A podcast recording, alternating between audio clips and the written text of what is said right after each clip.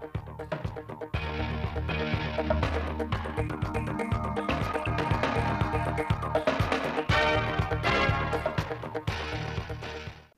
quý vị và các bạn theo dõi chương trình thời sự phát thanh trực tiếp thứ năm ngày 28 tháng 4 năm 2022 của Đài Phát thanh và Truyền hình Thanh Hóa. Những tin chính trong chương trình: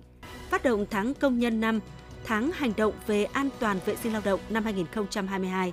Tuần văn hóa thành phố Thanh Hóa, thành phố Hội An để lại ấn tượng sâu sắc cho đông đảo du khách và người dân trên địa bàn Thanh Hóa. Việc phát triển vùng nguyên liệu cây gai xanh trên địa bàn tỉnh Thanh Hóa còn nhiều hạn chế. Phần tin thời sự quốc tế, Tổng thư ký Liên Hợp Quốc thúc đẩy giải pháp ngoại giao cho cuộc xung đột. Nga rút khỏi Tổ chức Du lịch Thế giới. Hội đồng Hiến pháp công bố ông Macron chính thức tái cử Tổng thống Pháp. Sau đây là nội dung chi tiết.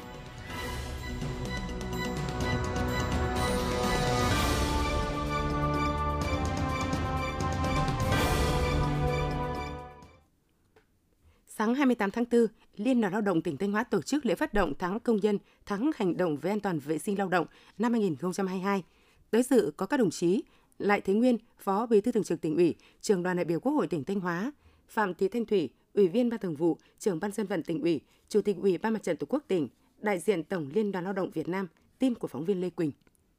Với chủ đề Công nhân Thanh Hóa tiên phong sáng tạo trách nhiệm an toàn thích ứng, Tháng công nhân tháng hành động về an toàn vệ sinh lao động năm 2022 được Liên đoàn Lao động tỉnh tổ chức theo phương châm hướng về cơ sở, chăm lo cho đoàn viên và người lao động, đẩy mạnh các phong trào thi đua lao động sáng tạo nhằm góp phần tạo sự ổn định, phát triển của doanh nghiệp cũng như đảm bảo việc làm và thu nhập cho đoàn viên người lao động. Sẽ có nhiều hoạt động thiết thực được tổ chức như thăm hỏi tặng quà, trao mái ấm công đoàn cho đoàn viên công đoàn, công nhân viên chức lao động có hoàn cảnh khó khăn, bị tai nạn lao động, bị ảnh hưởng bởi dịch COVID-19, kết nối giới thiệu việc làm, học nghề cho người lao động, thương lượng đối thoại với người sử dụng lao động về việc làm, lương thưởng phúc lợi, điều kiện làm việc của người lao động. Phát biểu tại lễ phát động, đồng chí Lại Thế Nguyên, Phó Bí thư Thường trực tỉnh ủy, trưởng đoàn đại biểu Quốc hội tỉnh Thanh Hóa biểu dương nỗ lực cố gắng của các cấp công đoàn trong tỉnh, trân trọng cảm ơn sự đồng hành của cộng đồng doanh nghiệp đã góp phần chăm lo đời sống cho công nhân, người lao động trên địa bàn tỉnh trong suốt những năm qua, đặc biệt là trong dịp tháng công nhân năm 2022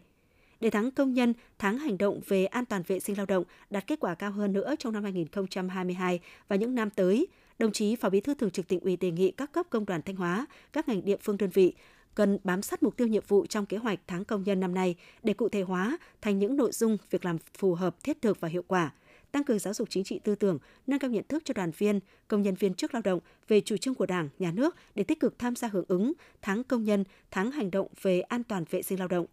các cấp công đoàn cần tiếp tục đi sâu đi sát với đoàn viên người lao động, chủ động phối hợp chặt chẽ với chính quyền chuyên môn, doanh nghiệp để triển khai sâu rộng các hoạt động chăm lo cho người lao động, tăng cường phối hợp hướng dẫn, kiểm tra thanh tra tình hình thực hiện pháp luật lao động, pháp luật an toàn vệ sinh lao động trong các doanh nghiệp, hướng mạnh về cơ sở để phát động và triển khai sâu rộng các phong trào thi đua yêu nước trong công nhân viên chức lao động gắn với các nội dung trong tháng công nhân và tháng hành động về vệ sinh an toàn lao động các cấp ủy Đảng, chính quyền, mặt trận Tổ quốc và các tổ chức chính trị xã hội từ tỉnh đến cơ sở cần tập trung lãnh đạo chỉ đạo, phối hợp tạo điều kiện để tổ chức thành công các hoạt động tháng công nhân năm 2022 bằng những việc làm thiết thực phù hợp với điều kiện thực tiễn của địa phương, đơn vị. Đồng thời, đề nghị các doanh nghiệp trên địa bàn tỉnh cần quan tâm tạo điều kiện nhiều hơn nữa để người lao động yên tâm công tác, nâng cao đời sống, cống hiến lâu dài cho sự phát triển của doanh nghiệp. Nhân dịp này, các đồng chí lãnh đạo tỉnh và Liên đoàn Lao động tỉnh đã trao quà cho 84 công nhân lao động có hoàn cảnh khó khăn và tai nạn lao động với số tiền 224 triệu đồng, kinh phí hỗ trợ sửa và xây mới 20 nhà máy ấm công đoàn với số tiền 830 triệu đồng. Sáng ngày 28 tháng 4, dưới sự chủ trì của đồng chí Lê Anh Xuân, Ủy viên Ban Thường vụ tỉnh ủy, Bí thư Thành ủy, Chủ tịch Hội đồng nhân dân thành phố, Hội đồng nhân dân thành phố Thanh Hóa khóa 22 đã tổ chức kỳ họp thứ 5, nhiệm kỳ 2021-2026 kỳ họp chuyên đề xem xét các tờ trình và dự thảo nghị quyết liên quan đến phê duyệt, điều chỉnh chủ trương đầu tư các dự án nằm trong kế hoạch đầu tư công năm 2021 và năm 2022. Tin của phóng viên Thanh Hường. Tại kỳ họp, các đại biểu đã thảo luận và thống nhất biểu quyết thông qua 44 nghị quyết liên quan đến đầu tư công năm 2021 và năm 2022, trong đó có 23 nghị quyết về chủ trương đầu tư dự án mới theo ngành lĩnh vực nằm trong kế hoạch đầu tư công năm 2022, 19 nghị quyết về điều chỉnh chủ trương đầu tư dự án đầu tư công trên địa bàn thành phố với số vốn tăng thêm 116 tỷ đồng và huy động nguồn lực xã hội hóa đầu tư, nâng cấp đường giao rãnh thoát nước, vỉa hè trên địa bàn thành phố giai đoạn 2021-2025, điều chỉnh kế hoạch đầu tư công năm 2022, trong đó bổ sung thêm 7 dự án từ nguồn vốn sự nghiệp giáo dục do tỉnh phân bổ giai đoạn 2022-2023 đồng chí Lê Anh Xuân, Bí thư Thành ủy, Chủ tịch Hội đồng nhân dân thành phố Thanh Hóa yêu cầu ngay sau kỳ họp, cấp ủy chính quyền và các đoàn thể của thành phố tiếp tục thực hiện có hiệu quả các biện pháp chỉ đạo điều hành, đảm bảo tiến độ triển khai các dự án đầu tư công đã được Hội đồng nhân dân thành phố quyết nghị. Đối với 24 dự án chuyển tiếp chưa phê duyệt báo cáo kinh tế kỹ thuật, Ủy ban nhân dân thành phố cần chỉ đạo đôn đốc các chủ đầu tư đẩy nhanh tiến độ lập báo cáo kinh tế kỹ thuật để phê duyệt xây dựng kế hoạch tổ chức lựa chọn nhà thầu, triển khai thi công trong năm 2022 đồng thời chỉ đạo đẩy nhanh tiến độ thi công đối với những dự án đã giải phóng mặt bằng và khẩn trương xây dựng kế hoạch cụ thể để tổ chức thực hiện trong năm này và những năm tiếp theo. Tập trung chỉ đạo điều hành quyết liệt sáng tạo có hiệu quả các mục tiêu nhiệm vụ để khôi phục, đẩy mạnh phát triển sản xuất kinh doanh, thúc đẩy tăng trưởng kinh tế trong năm 2022. Sáng 28 tháng 4, Ban dân vận tỉnh ủy Thanh Hóa phối hợp với Ban thường vụ huyện ủy Quảng Sương tổ chức hội nghị ra mắt và tập huấn xây dựng mô hình chính quyền thân thiện vì nhân dân phục vụ năm 2022 tại xã Quảng Lộc. Tại hội nghị, lãnh đạo xã Quảng Lộc đã triển khai kế hoạch xây dựng mô hình chính quyền thân thiện vì nhân dân phục vụ năm 2022, công bố quyết định thành lập ban chỉ đạo mô hình với 21 thành viên, thông qua quy chế hoạt động của ban chỉ đạo mô hình. Nội dung thực hiện mô hình chính quyền thân thiện vì nhân dân phục vụ năm 2022 tại xã Quảng Lộc là tập trung tuyên truyền, triển khai thực hiện các văn bản của Trung ương, của tỉnh, của huyện Quảng Dương về các công tác dân vận và thực hiện quy chế dân chủ ở cơ sở, hướng dẫn chỉ đạo tổ chức thực hiện phong trào thi đua dân vận khéo trên các lĩnh vực phát triển kinh tế xã hội, đảm bảo quốc phòng an ninh, tiếp tục thực hiện hiệu quả chỉ thị số 05 của Bộ Chính trị khóa 12 về đẩy mạnh học tập và làm theo tư tưởng, đạo đức, phong cách Hồ Chí Minh trong cán bộ công chức, viên chức và các tầng lớp nhân dân. Đồng thời thực hiện tốt các bước công khai dân chủ theo pháp lệnh số 34 của Ủy ban Thường vụ Quốc hội và quy chế quy định về thực hiện dân chủ ở xã, phường, thị trấn, vận động nhân dân thực hiện tốt các phong trào thi đua, các cuộc vận động đóng góp công sức xây dựng thành công xã nông thôn mới nâng cao. Sau khi đại diện ban chỉ đạo mô hình chính quyền thân thiện vì nhân dân phục vụ phát biểu nhận nhiệm vụ, cán bộ công chức và trường các đoàn thể chính trị, bí thư, trường các thôn trên địa bàn xã Quảng Lộc đã nghe lãnh đạo ban dân vận tỉnh ủy triển khai tập huấn, xây dựng mô hình, truyền đạt quan điểm chủ trương của Đảng về công tác dân vận chính quyền trong tình hình mới và trách nhiệm của chính quyền cơ sở trong thực hiện công tác dân vận chính quyền. Quý vị và các bạn đang theo dõi chương trình thời sự phát thanh của Đài Phát thanh và Truyền hình Thanh Hóa. Chương trình được phát trên sóng FM tần số 92,3 MHz. Tiếp theo sẽ là những thông tin đáng chú ý. Sáng ngày 28 tháng 4, Sở Nông nghiệp Phát triển Nông thôn Thanh Hóa đã tổ chức hội nghị triển khai phương án sản xuất vụ thu mùa năm 2022. Vụ thu mùa 2022, Thanh Hóa có kế hoạch gieo trồng 154.000 hecta với tổng sản lượng lương thực phấn đấu đạt trên 672.000 tấn, trong đó lúa 114.650 ha, sản lượng gần 618.000 tấn, ngô 12.340 ha, sản lượng trên 54.100 tấn, rau đậu 13.740 ha và các loại cây khác là 10.855 ha. Riêng với cây gai xanh, trong vụ thu cần phải trồng mới trên 760 ha để đạt được kế hoạch cả năm là 1.000 ha. Để đạt được kế hoạch về diện tích và sản lượng của vụ thu mùa 2022, hội nghị đã thảo luận và nêu lên một số giải pháp chính như bố trí cơ cấu giống và thời vụ hợp lý, thực hiện tốt các biện pháp kỹ thuật, phương án tưới tiêu, phòng trừ sâu bệnh, triển khai có hiệu quả các cơ chế chính sách của trung ương, của tỉnh gắn với tăng cường quản lý nhà nước đối với sản xuất như chính sách bảo vệ và phát triển đất trồng lúa, tích tụ tập trung đất đai để sản xuất quy mô lớn, chính sách phát triển cây ăn quả, chính sách phát triển cây gai. Đẩy mạnh liên kết sản xuất bao tiêu sản phẩm, nhất là liên kết sản xuất lúa gạo, phục vụ các nhà máy chế biến trên địa bàn tỉnh, liên kết các loại rau quả có lợi thế của tỉnh. Thưa quý vị và các bạn, như chúng tôi đã đề cập trong chương trình thời sự trước, tại nhiều địa phương, hiệu quả của cây gai xanh nguyên liệu đã được khẳng định. Tuy nhiên hiện nay, việc phát triển vùng nguyên liệu cây gai xanh trên địa bàn tỉnh Thanh Hóa còn nhiều hạn chế. Kế hoạch trồng mới ở hầu hết các huyện đạt thấp, Vậy đâu là nguyên nhân và giải pháp nào để đẩy nhanh tiến độ phát triển cây gai xanh? Phóng sự sau đây sẽ phần nào làm rõ hơn về những vấn đề này. Theo đề án phát triển vùng nguyên liệu cây gai xanh, phục vụ nhà máy sản xuất sợi dệt An Phước tại xã Cẩm Tú, huyện Cẩm Thủy, tỉnh Thanh Hóa đến năm 2025, định hướng đến năm 2030, huyện Thọ Xuân được giao phát triển và duy trì 100 ha cây gai xanh đến năm 2025. Tuy nhiên đến nay, toàn huyện mới có 13,7 ha gai xanh – Trên thực tế, Thọ Xuân đã trồng gai xanh từ năm 2016 và có thời điểm trồng được 40 ha. Nhưng phần lớn diện tích được chuyển đổi từ đất bãi trồng mía ngô, dễ bị ngập úng khi có mưa lũ nên cây gai không thể phát triển. Số diện tích gai hiện nay của Thọ Xuân, ngoài cung cấp sợi cho nhà máy, được duy trì chủ yếu để lấy lá làm nguyên liệu chế biến bánh gai. Lợi thế so sánh của cây gai ở Thọ Xuân chưa cao, phương thức thu mua chuyển từ mua cả cây sang sợi khô và thu mua tại nhà máy cũng chưa thực sự khuyến khích để người dân mạnh dạn lựa chọn cây gai. Ông Nguyễn Mậu Hiền, xã Thọ Diên, huyện Thọ Xuân, tỉnh Thanh Hóa nói. Đề nghị công ty của nhà thu mua đến nghiệm thu thu mua tại có nghĩa là tại gia tại nhà khi anh đã đua cho tôi đủ độ độ ẩm rồi à, đủ độ khô rồi thì coi như anh mang lên trên nữa. Như thế nào? Thì thực ra anh nghiệm thu tại coi như tại tại tại tại tại tại nhà cho, cho các hộ. Để những các hộ người ta có cái điều kiện hơn. Bởi vì mang lên trên đó là có những cái là hắn khó là ừ, cái thứ nhất cái khâu vận chuyển rồi à, đua lại cái độ ẩm thì cái nơi phơi rồi phải thuê người phơi. Hắn có nhiều cái nó nó bất cập. Ông Trịnh Văn Tuấn phó chủ tịch ủy ban dân xã Thọ Diên huyện Thọ Xuân tỉnh Thanh Hóa cho biết đối với địa bàn à, vùng đồng bằng thì có nhiều sự lựa chọn về cây trồng. Cho nên đến nay thì các hộ gia đình vẫn còn phân vân về cái hiệu quả kinh tế của cây gai. Mong muốn được sự công ty, quan tâm của công ty về góc độ chuyển giao công nghệ, cũng như cơ chế chính sách của công ty thì nó sát với cái sự hoạt động, phát triển sản xuất của người nông dân hơn. Và và chúng tôi sẽ đồng hành cùng với công ty để làm sao tuyên truyền vận động người dân hiểu được cái hiệu quả kinh tế của cây gai xanh.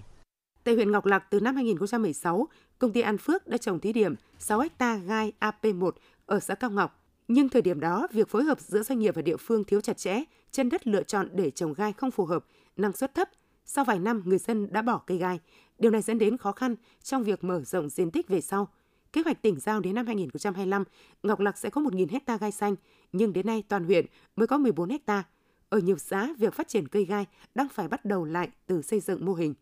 Ông Phạm Văn Lưu, Phó Chủ tịch Ủy ban dân xã Cao Ngọc, huyện Ngọc Lặc, tỉnh Thanh Hóa cho biết. Bước đầu thì xã cũng đã có cái rà soát là nắm bắt và đến vận động hộ ờ, thực hiện được là 2 HA. Mục tiêu là làm cái ờ, mô hình. Nếu mà mô hình này nó hiệu quả ngay từ những năm đầu tiên thì chắc chắn là cùng với cái ờ, cả hệ thống chính trị cùng với ủy ban nhân dân sẽ chức vận động và sẽ mở rộng được cái diện tích theo cái kế hoạch đặt ra. Xác định cây gai nguyên liệu là cây trồng có tiềm năng phát triển, thúc đẩy chuyển đổi cơ cấu cây trồng, hình thành các vùng sản xuất nguyên liệu tập trung gắn với chế biến. Ngày 26 tháng 4 năm 2021, Hội đồng Nhân dân tỉnh Thanh Hóa đã ban hành nghị quyết số 385 về cơ chế chính sách hỗ trợ phát triển cây gai xanh nguyên liệu trên địa bàn tỉnh Thanh Hóa giai đoạn 2021-2023. Đây là điều kiện thuận lợi để phát triển cây gai xanh trên địa bàn tỉnh. Để đạt được mục tiêu đề ra, cần có sự phối hợp chặt chẽ giữa doanh nghiệp và các địa phương, đặc biệt cần xây dựng đội ngũ cán bộ nguyên liệu sát với dân để tuyên truyền, hướng dẫn kỹ thuật, giả soát đánh giá quỹ đất trồng gai để có biện pháp thâm canh phù hợp cho năng suất cao nhất, tổ chức thực hiện chính sách của tỉnh, của công ty và các địa phương nhanh chóng, đúng đủ kịp thời, tạo động lực để người dân trồng gai xanh nguyên liệu. Thưa quý vị và các bạn, thực hiện chương trình mỗi xã một sản phẩm, huyện Quảng Sương đã có các giải pháp phát triển sản phẩm đạt ô cốp cấp tỉnh. Một số sản phẩm chất lượng tốt từ chương trình ô cốp được thị trường trong và ngoài tỉnh đón nhận và tin dùng, phản ánh của phóng viên Trần Hà. Đầu năm 2021, sản phẩm nấm linh chi của gia đình anh Đào Văn Hoàng, thôn Lê Hương, xã Quảng Lộc, huyện Quảng Sương được Ủy ban dân xã lựa chọn xây dựng sản phẩm ô cốp. Để được chứng nhận sản phẩm ô cốp, anh đã đầu tư 2.500 m2 nhà xưởng sản xuất nấm theo quy trình hiện đại, đầu tư hệ thống nhà sấy thanh trùng, phòng cấy phôi, hệ thống xử lý nấm sau thu hoạch đạt tiêu chuẩn vệ sinh an toàn thực phẩm. Mỗi năm, cơ sở của anh Hoàng nuôi cấy được trên 180.000 bịch nấm linh chi và nấm sò, sản lượng đạt gần 40 tấn, thu lãi 300 triệu đồng một năm, tạo việc làm thường xuyên cho 10 lao động, thu nhập 6 triệu đồng một người một tháng. Nỗ lực xây dựng, sản phẩm nấm linh chi của anh Hoàng đã được chứng nhận sản phẩm ô cốp 36 cấp tỉnh. Hiện nay, anh tiếp tục mở rộng quy mô thêm 1.000 m2 để sản xuất, chế biến nấm thành các sản phẩm từ nấm như trà túi lọc nấm linh chi, cao nấm linh chi, nấm linh chi thái lát theo tiêu chuẩn của ô cốp, từng bước mở rộng thị trường. Thời gian qua thì địa phương có hỗ trợ thế là về à, mặt bằng đường xã vào cho nó thuận tiện rồi là toàn bộ thủ tục thì à, giấy tờ thì địa phương hỗ trợ giúp đỡ rất nhiều trong à, quá trình sản xuất. Khi mà xây dựng sản phẩm ô cốp thì chất lượng hàng hóa mình sẽ nâng lên một giá trị cao mới nhập vào các đơn vị như các siêu thị, các chuỗi cung ứng. Anh Trần Văn Tân, giám đốc công ty ứng dụng nông nghiệp công nghệ cao Queen Farm thị trấn Tân Phong, huyện Quảng Sương cho biết,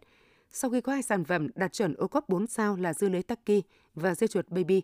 Năm 2022, công ty tiếp tục hoàn thiện hồ sơ đề nghị được công nhận thêm 3 nhóm sản phẩm khác là cà chua bi, các loại rau thủy canh, cải ngọt được sản xuất trong nhà lưới theo phương pháp hữu cơ. Từ những cái sản phẩm ô cốp nó có một cái ý nghĩa rất là quan trọng. Đưa ra thị trường thì khách hàng đã có những cái niềm tin đối với sản phẩm. Tốt cho sản phẩm, tốt cho cái thương hiệu và đánh giá được cái năng lực của từng sản phẩm, của từng doanh nghiệp có chỗ đứng trong thị trường tiền đề để cho chúng tôi phát triển hơn nữa.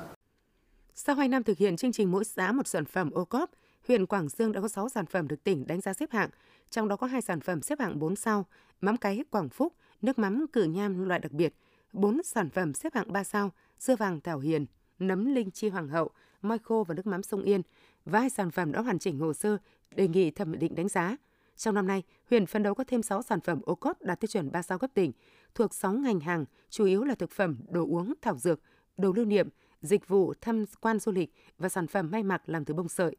Tuy nhiên, do mới tham gia chương trình ô cốp nên các chủ thể không tránh khỏi sự thiếu sót về hồ sơ mẫu mã, chất lượng sản phẩm theo quy định. Theo đó, Ủy ban dân huyện chỉ đạo các xã, thị trấn trực tiếp phân công cán bộ phụ trách hướng dẫn, hỗ trợ các chủ thể hoàn thiện sản phẩm, xây dựng sản phẩm đặc trưng thế mạnh của mỗi địa phương, hỗ trợ 100 triệu đồng cho một sản phẩm đạt ô cốp 3 sao cấp tỉnh trở lên, tạo điều kiện cho các chủ thể hoàn thiện sản phẩm quét mã QR code, in nhãn mác, thiết kế bao bì, xây dựng website, bán sản phẩm trực tuyến, tham gia các hội trợ giới thiệu, ký kết và lưu thông sản phẩm trên thị trường. Ông Nguyễn Duy Bách, Phó phòng Nông nghiệp huyện Quảng Dương nói. Ờ, huyện và các xã sẽ cùng à, tham gia và đề xuất những cái à, cơ chế chính sách cũng như là tư vấn trong cái vấn đề để hoàn thiện các cái sản phẩm này. Xã mà được quy hoạch được sản phẩm ô cốp thì cũng giao cho cán bộ địa chính nông nghiệp cùng với chủ thể là tham gia là tư vấn này, hoàn thiện hồ sơ này, tham gia các lớp tập huấn cấp tỉnh cấp huyện để cho chủ thể nắm được quy trình áp dụng trong cái để hoàn thiện sản phẩm ô cốp. Phát triển các sản phẩm ô cốp của huyện Quảng Dương đã góp phần lan tỏa phong trào khởi nghiệp đổi mới sáng tạo trong lĩnh vực nông nghiệp, nông thôn của các chủ thể. Giá trị các sản phẩm ô cốp sẽ tạo sức cạnh tranh của sản phẩm trên thị trường, hướng đến xuất khẩu. Thưa quý vị và các bạn, Tuần Văn hóa thành phố Thanh Hóa, thành phố Hội An đã kết thúc thành công tốt đẹp, để lại ấn tượng sâu sắc cho đông đảo du khách và người dân trên địa bàn Thanh Hóa. Bài viết của phóng viên Cẩm Thơ. Với chủ đề Đêm phố hội giữa lòng xứ Thanh, Tuần Văn hóa thành phố Thanh Hóa, thành phố Hội An diễn ra với nhiều hoạt động đặc sắc như triển lãm hành truyền thống lịch sử văn hóa của tỉnh, thành phố Thanh Hóa và thành phố Hội An, nhiều hoạt động giao lưu nghệ thuật, trình diễn trang phục Hội An ký ức thời gian và trang phục dân tộc xứ Thanh, các hoạt động văn hóa văn nghệ truyền thống, tổ chức trò chơi dân gian, sinh hoạt cộng đồng cũng diễn ra sôi nổi, thu hút đông đảo người dân quan tâm. Trong tuần văn hóa, nhiều hoạt động xúc tiến du lịch, gặp gỡ giao lưu cũng được tổ chức đồng loạt. Tuần văn hóa thành phố Thanh Hóa, thành phố Hội An là sự kiện thường xuyên được tổ chức tiếp tục khẳng định tình cảm gắn bó giữa hai thành phố kết nghĩa, là dịp để hai thành phố quảng bá những giá trị văn hóa độc đáo và hưởng ứng năm du lịch quốc gia 2022 do tỉnh Quảng Nam đăng cai tổ chức. Sau sự kiện tuần văn hóa, trong dịp nghỉ lễ 30 tháng 4, thành phố Thanh Hóa sẽ tổ chức 5 đêm công diễn văn hóa văn nghệ tại công viên Hội An nhằm đáp ứng nhu cầu vui chơi giải trí của nhân dân. Ngày 29 tháng 4, lễ khai trương du lịch biển Nghi Sơn năm 2022 với chủ đề Nghi Sơn sắc màu của biển sẽ diễn ra tại khu du lịch biển Hải Hòa, thị xã Nghi Sơn. Đến thời điểm này, công tác chuẩn bị cho lễ hội đã cơ bản hoàn tất. Năm nay, lễ khai trương du lịch biển Nghi Sơn lần đầu tiên được tổ chức tại quảng trường biển của khu du lịch biển Hải Hòa. Điểm nhấn của đêm khai mạc là chương trình nghệ thuật với chủ đề Nghi Sơn sắc màu của biển với sự tham gia biểu diễn của các ca sĩ Trần Hữu Kiên, quán quân Việt Nam Got Talent, Trần Hữu Tuấn, tuyệt đỉnh song ca năm 2017, Mi Lam, quán quân sao mai khu vực miền Trung. Công tác tổ chức chương trình nghệ thuật diễn ra vào 20 giờ ngày 29 tháng 4 đang được Trung tâm Dịch vụ Phát thanh Truyền hình và Tổ chức Sự kiện Đài Phát thanh và Truyền hình Thanh Hóa chuẩn bị sẵn sàng. Gần 100 cơ sở kinh doanh dịch vụ du lịch tại khu du lịch biển Hải Hòa cũng đã cơ bản chỉnh trang cơ sở vật chất, nhân lực phục vụ để sẵn sàng đón khách về dự khai mạc lễ hội du lịch biển Nghi Sơn và chờ đón sự phục hồi của du lịch biển sau 2 năm đại dịch. Để tạo sự hấp dẫn và ấn tượng với du khách, từ ngày 30 tháng 4 đến ngày 7 tháng 5, tại khu du lịch biển Hải Hòa, nhiều hoạt động thể dục thể thao văn hóa cũng sẽ được thị xã tổ chức như giải bóng truyền, bóng đá, đồng thời hình thành tour tuyến kết nối du lịch biển với các điểm du lịch nổi tiếng của thị xã và trong tỉnh Thanh Hóa. Mục tiêu của thị xã Nghi Sơn là phát triển du lịch Nghi Sơn trở thành điểm đến năng động, hấp dẫn, phấn đấu đến năm 2025 đón được trên 1 triệu lượt khách. Ủy ban dân tỉnh Thanh Hóa vừa có văn bản về việc chi hỗ trợ cho cán bộ đầu mối kiểm soát thủ tục hành chính các cấp theo nghị quyết số 143 của Hội đồng Nhân dân tỉnh. Theo đó, để bảo đảm hiệu quả, hoạt động kiểm soát thủ tục hành chính, nhất là trong giai đoạn hiện nay khi cần tăng cường công tác cải cách hành chính, tạo động lực cho cán bộ thực hiện tốt nhiệm vụ được giao trong công tác kiểm soát thủ tục hành chính, yêu cầu các cơ quan đơn vị tổ chức thực hiện và chỉ đạo Ủy ban dân cấp xã thực hiện chi bồi dưỡng cho cán bộ đầu mối làm công tác kiểm soát thủ tục hành chính các cấp theo đúng quy định tại nghị quyết số 143 của Hội đồng Nhân dân tỉnh. Sở Tài chính bố trí ngân sách đảm bảo nguồn kinh phí cho các đơn vị thực hiện theo quy định. Trước đó, ngày 13 tháng 12 năm 2018, Hội đồng Nhân dân tỉnh đã ban hành nghị quyết số 143-2018 NQ HDNC về quy định mức chi bảo đảm hoạt động kiểm soát thủ tục hành chính trên địa bàn tỉnh Thanh Hóa. Qua theo dõi, hiện nay một số đơn vị trong tỉnh đã thực hiện có hiệu quả mức chi hỗ trợ cho cán bộ đầu mối của đơn vị mình. Tuy nhiên vẫn còn nhiều đơn vị chưa thực hiện, nhất là ở cấp xã. Ủy ban nhân dân tỉnh Thanh Hóa vừa có văn bản về việc thực hiện quy định về công báo. Cụ thể, Ủy ban nhân dân tỉnh đề nghị Ủy ban nhân dân các huyện, thị xã, thành phố tiếp tục tuyên truyền, phổ biến để người dân sử dụng hiệu quả công báo nước Cộng hòa xã hội chủ nghĩa Việt Nam tại địa chỉ chính phủ.vn hoặc công báo.chính phủ.vn và công báo cấp tỉnh tại địa chỉ thanh hóa.gov.vn hoặc công báo.thanh hóa.gov.vn. Đặc biệt chú trọng việc đảm bảo cơ sở hạ tầng để các xã phường thị trấn có điều kiện ứng dụng công nghệ thông tin, sử dụng công báo điện tử cấp tỉnh. Văn phòng Ủy ban dân tỉnh thực hiện nghiêm quy định của chính phủ và thực hiện xuất bản công báo điện tử có định dạng PDF, DOC có ký số theo quy định tại thông tư số 01 ngày 31 tháng 3 năm 2017 của Văn phòng Chính phủ. Sáng ngày 28 tháng 4, Ban Thường vụ Đảng ủy khối cơ quan và doanh nghiệp tỉnh Thanh Hóa đã tổ chức hội nghị tập huấn nghiệp vụ công tác kiểm tra, giám sát đợt 1 năm 2022 cho các tổ chức cơ sở Đảng. Tham gia lớp tập huấn, các đại biểu được quán triệt tiếp thu ba nội dung quan trọng trong công tác xây dựng Đảng gồm những điểm mới trong các quy định hướng dẫn của Ban chấp hành Trung ương Đảng, của cấp ủy, ủy ban kiểm tra các cấp về công tác kiểm tra giám sát và kỷ luật Đảng, quy định những điều đảng viên không được làm, quy trình nghiệp vụ công tác kiểm tra giám sát của Đảng ủy, của Ủy ban kiểm tra Đảng ủy cơ sở và các chi bộ, trao đổi và giải đáp những tình huống trong quá trình triển khai thực hiện nhiệm vụ kiểm tra giám sát, thi hành kỷ luật Đảng ở cơ sở, hệ thống mẫu văn bản nghiệp vụ về công tác kiểm tra giám sát. Cũng tại hội nghị, các đại biểu được trao đổi thảo luận và giải đáp các vấn đề khó khăn vướng mắc trong quá trình thực hiện nhiệm vụ công tác Đảng tại cơ sở, qua đó làm tốt công tác tham mưu cho cấp trên về công tác kiểm tra giám sát, phòng ngừa vi phạm, góp phần xây dựng tổ chức Đảng trong sạch, vững mạnh. Ngày 28 tháng 4 tại huyện Mường Lát, Hội đồng Nhân dân tỉnh Thanh Hóa phối hợp với Sở Tư pháp và huyện Mường Lát tổ chức tập huấn nâng cao nghiệp vụ công tác hội cho đội ngũ cán bộ tri hội và nguồn cán bộ hội vùng đồng bào dân tộc Mông. Tham gia chương trình, 240 học viên đến từ các xã thị trấn trong huyện đã được nghe các giảng viên là chuyên viên chuyên trách công tác dân tộc miền núi của Sở Tư pháp và lãnh đạo các ban chuyên môn của Hội nông dân tỉnh truyền đạt các nội dung về công tác tuyên truyền, phổ biến giáo dục pháp luật, tư vấn, trợ giúp pháp lý cho hội viên nông dân và nhân dân, luật hôn nhân và gia đình, các quy định về kết hôn, tránh tình trạng tảo hôn, pháp lệnh bảo vệ biên giới, nông dân tham gia phát triển kinh tế và xây dựng nông thôn mới và kết luận số 610 của Ban Thường vụ tỉnh ủy về tiếp tục thực hiện nghị quyết số 02 của Ban Thường vụ tỉnh ủy về tiếp tục đổi mới nâng cao chất lượng hoạt động của mặt trận Tổ quốc, các đoàn thể chính trị xã hội của tỉnh Thanh Hóa. Sau lớp tập huấn, các cán bộ tri hội sẽ là những tuyên truyền viên tích cực giúp lan tỏa những kiến thức đã tiếp thu đến đông đảo nhân dân, góp phần vào công tác đảm bảo an ninh trật tự trên khu vực biên giới, xây dựng tổ chức hội vững mạnh và phát triển kinh tế xã hội địa phương. Sáng 28 tháng 4, huyện Cẩm Thủy đã khai mạc Đại hội thể dục thể thao lần thứ 9 năm 2022 với sự tham gia của gần 2.000 vận động viên đến từ các xã, thị trấn, đơn vị, trường học trên địa bàn. Các vận động viên tranh tài ở các môn gồm bóng bàn, cầu lông, cờ tướng, điền kinh, bóng truyền, đẩy gậy, bắn nỏ, tung còn, kéo co. Riêng môn Việt giã, huyện đã tổ chức xong vào năm 2021.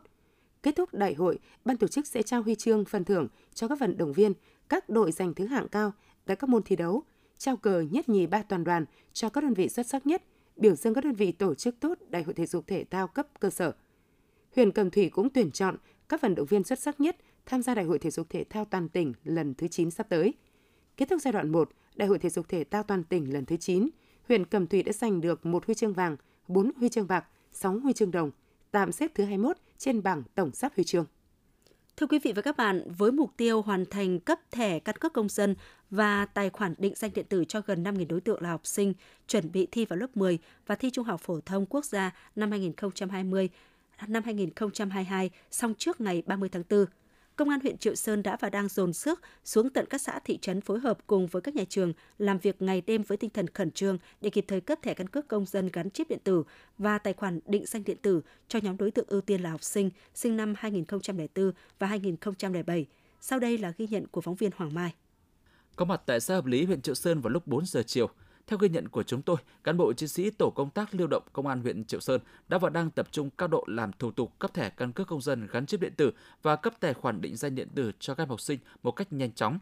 Theo Thượng úy Bùi Thị Hương, thời gian làm việc của tổ bắt đầu từ 7 giờ sáng cho đến khi không còn học sinh và nhân dân đến làm thẻ căn cước. Dù khối lượng công việc lớn trong quá trình làm cũng gặp nhiều khó khăn, nhưng cán bộ chiến sĩ trong đội luôn nêu cao tinh thần trách nhiệm, đảm bảo khi không còn công dân đến làm thẻ căn cước công dân gắn chip điện tử và cấp tài khoản định danh điện tử không phải chờ đợi quá lâu. Cán bộ của đội và cán bộ tăng cường ờ, các ờ, đồng chí công an xã tăng cường bọn em sẽ làm tăng cam làm thông trưa làm tối luôn khi nào hết học sinh thì lúc em mới nghỉ để tạo điều kiện cho các em có mã định danh điện tử để đi thi Mặc dù đang trong quá trình thi các môn, tuy nhiên các em học sinh cũng tranh thủ thời gian sau buổi thi đến trụ sở ban dân xã hợp lý để làm thẻ căn cước công dân gắn chip điện tử và lập tài khoản định danh điện tử, chuẩn bị các điều kiện thi vào lớp 10 trung học thông quốc gia. Em Hoàng Lê Ly, lớp 9A trường trung cơ sở Hợp Thành, huyện Triệu Sơn phấn khởi cho biết. Hôm nay thì em đi làm thẻ căn cước và cái tài khoản định danh thì ờ, lực lượng công an của huyện đã về đến tận xã và giúp đỡ rất nhiều cho chúng em để tạo điều giảm thời gian cho chúng em phải đi lại nhiều lần. Khi lên đây thì em được các chú hướng dẫn rất tận tình và chi tiết ạ. Hiện tại, việc triển khai cấp tài khoản định danh điện tử cho công dân được Công an huyện Triệu Sơn thực hiện đồng thời với việc cấp đổi căn cước công dân và cấp cho các công dân đã có căn cước công dân gắn chip để triển khai cấp tài khoản định danh điện tử cho công dân, nhất là đối tượng ưu tiên là học sinh chuẩn bị thi vào lớp 10 và thi Trung học thông quốc gia năm 2022. Công an huyện Triệu Sơn tập trung làm tốt công tác tham mưu cho cấp ủy chính quyền cơ sở, phối hợp với các nhà trường và ban ngành, đoàn thể đẩy mạnh công tác tuyên truyền đến toàn thể nhân dân và các học sinh hiểu rõ hơn về sự cần thiết và những lợi ích khi đăng ký tài khoản định danh điện tử cũng như các giấy tờ cần mang theo khi đi đăng ký. Công an huyện Triệu Sơn đã thành lập hai tổ căn cước lưu động trực tiếp xuống các xã thị trấn, phối hợp với các trường trung học cơ sở, trung học phổ thông trên địa bàn, ra soát nhóm đối tượng học sinh sinh năm 2004 đến 2007 để phân chia các nhóm học sinh theo từng khung giờ để thuận lợi cho các em đến làm căn cước công dân gắn chip điện tử và tài khoản định danh điện tử. Từ đầu tháng 4 đến nay, Công an huyện Triệu Sơn đã cấp 1.576 căn cước công dân gắn chip và tài khoản định danh điện tử cho nhóm học sinh năm 2004 và 2007 phục vụ kỳ thi vào lớp 10 và thi Trung học phổ thông quốc gia năm 2022. Riêng cấp tài khoản định danh điện tử là 2.381 trường hợp. Trung tá Nguyễn Văn Thu, đội trưởng đội quản lý hành chính về trật tự xã hội, Công an huyện Triệu Sơn cho biết thêm. Là sau khi ra soát thì căn cứ từ tình hình thực tế thì Công an huyện đã phối hợp với lại à, phòng giáo dục huyện Triệu Sơn, các trường phổ thông trung học trên địa bàn huyện cùng ủy ban nhân dân các xã thị trấn và trọng tâm là nòng cốt là lực lượng công an xã để tổ chức tiếp và nhận hồ sơ và cấp thẻ căn cước công dân và số định danh điện tử cho các cháu sinh năm 2004 2007 trên địa bàn 34 xã thị trấn. Thì các tổ công tác sẽ phải phối hợp và làm đêm theo quan điểm là làm đến lúc nào hết đối tượng các cái máy thu nhận vân tay thì hiện nay nó đã được trang cấp từ lâu. Một là nó trục chặt hai là cái kết quả thu lượng rất chậm. Công an huyện cũng đã báo cáo đề xuất để trang cấp máy thiết bị thu nhận cái dấu vân tay và thủ làm thủ tục cấp căn cước công dân theo cái quy định. Việc cấp tài khoản định danh điện tử và xác thực điện tử được thực hiện trên nền tảng cơ sở dữ liệu quốc gia về dân cư, cơ sở dữ liệu căn cước công dân và cơ sở dữ liệu quốc gia về xuất nhập cảnh – Do đó, việc làm sạch dữ liệu và duy trì thường xuyên việc bổ sung, cập nhật dữ liệu quốc gia về dân cư có ý nghĩa sống còn. Hiện tại, việc đăng ký tài khoản định danh điện tử chưa bắt buộc, nhưng cơ quan công an khuyến khích công dân nên làm, bởi trong thời gian tới, việc thực hiện các dịch vụ công sẽ hướng tới sử dụng tài khoản định danh điện tử thông qua các nền tảng số.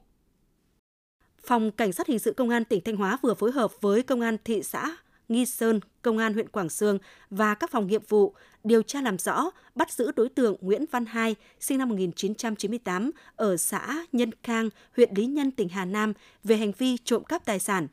Theo số liệu thống kê, chỉ tính từ đầu tháng 4 năm 2022 đến nay, trên địa bàn huyện Quảng Sương và thị xã Nghi Sơn liên tiếp xảy ra hàng chục vụ trộm cắp tài sản. Thủ đoạn của đối tượng là mặc áo chống nắng, bịt khẩu trang, đeo găng tay, lợi dụng sơ hở của các nhà dân khi đi ngủ không khóa cửa hoặc khóa không chắc chắn để đột nhập vào nhà, sau đó lục lọi tìm kiếm điện thoại di động, tiền và các đồ vật có kích thước nhỏ nhưng có giá trị để trộm cắp. Bằng các nghiệp vụ, chỉ sau một thời gian ngắn theo dõi và lập án đấu tranh, Phòng Cảnh sát Hình sự đã điều tra xác minh làm rõ và bắt giữ đối tượng gây ra các vụ trộm cắp tài sản nói trên khi đối tượng đang lẩn trốn tại Hà Nội. Tại cơ quan công an, bước đầu các đối tượng khai nhận tên là Nguyễn Văn Hai, sinh năm 1998 ở xã Nhân Khang, huyện Lý Nhân, tỉnh Hà Nam. Đây là đối tượng lao động tự do, đã từng có hai tiền án về tội trộm cắp tài sản. Tính đến khi bị bắt, Nguyễn Văn Hai đã gây ra 22 vụ trộm cắp tài sản trên địa bàn thị xã Nghi Sơn và huyện Quảng Sương. Vụ án đang tiếp tục được điều tra mở rộng. Quý vị và các bạn vừa theo dõi chương trình thời sự của Đài Phát thanh Truyền hình Thanh Hóa. Chương trình do biên tập viên Tường Vân biên soạn và thực hiện, cùng với sự tham gia của các phát thanh viên Minh Thu, Minh Thư, kỹ thuật viên Thanh Thủy, tổ chức sản xuất Hoàng Văn Triều, chịu trách nhiệm nội dung Hà Đình Hậu. Tiếp ngay sau đây là phần tin thời sự quốc tế.